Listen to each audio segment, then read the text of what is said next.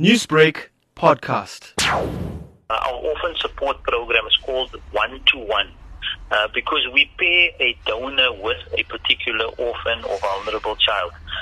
So uh, we follow international best practice when it comes to orphan support, and that is that the orphan needs to be in a foster home living with a family. Studies have shown that children who grow up or are reared in orphanages, you know, or an orphanage is not really the best way for an orphan to be, or best place for an orphan to be brought up in, because if they miss out on the, you know, growing up in a family with a, a, a mother or father figure, with a guardian, then they miss out on that coping coping mechanisms that they would learn if they were growing up in in a family uh, setting.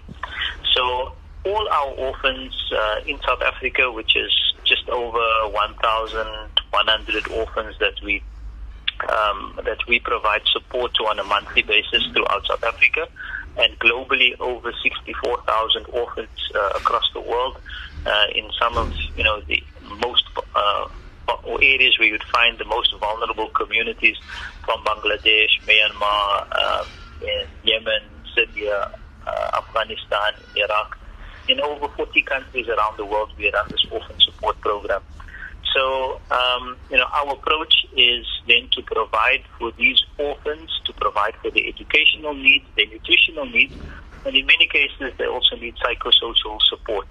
And there are other needs that we, you know, if identified and picked up early enough, that we provide these interventions. How can humanitarian organizations dealing with orphans get in touch or partner with you all in helping the helpless? There are, there are various ways. Like I said, uh, you know, even even the orphan sponsorship amount, which is between 560 to 700 rand per month, as you can understand, this will cater for the very basic needs of the orphan, and there are always needs to provide additional support which comes at the cost. So, our, our focus is on, like I said, providing the basic necessities, and then if there are any organizations who provide maybe additional services, even if there are some social workers out there uh, that would like to volunteer their services, uh, because you know we need the expertise to be to identify certain needs uh, amongst the orphans, or you know in individual cases, it's reported to us from our care workers.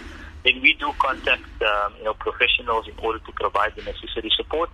But you know the, the one way is to assist us in that regard.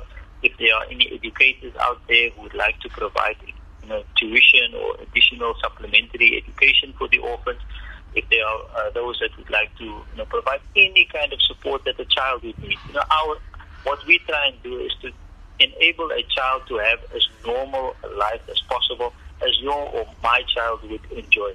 Um, and like I was about to mention to you earlier, most of our orphans they they are being taken care of by families who, them, who themselves are in need of support. So we provide additional kind of social support to this family. Newsbreak, Lotus FM, powered by SABC News.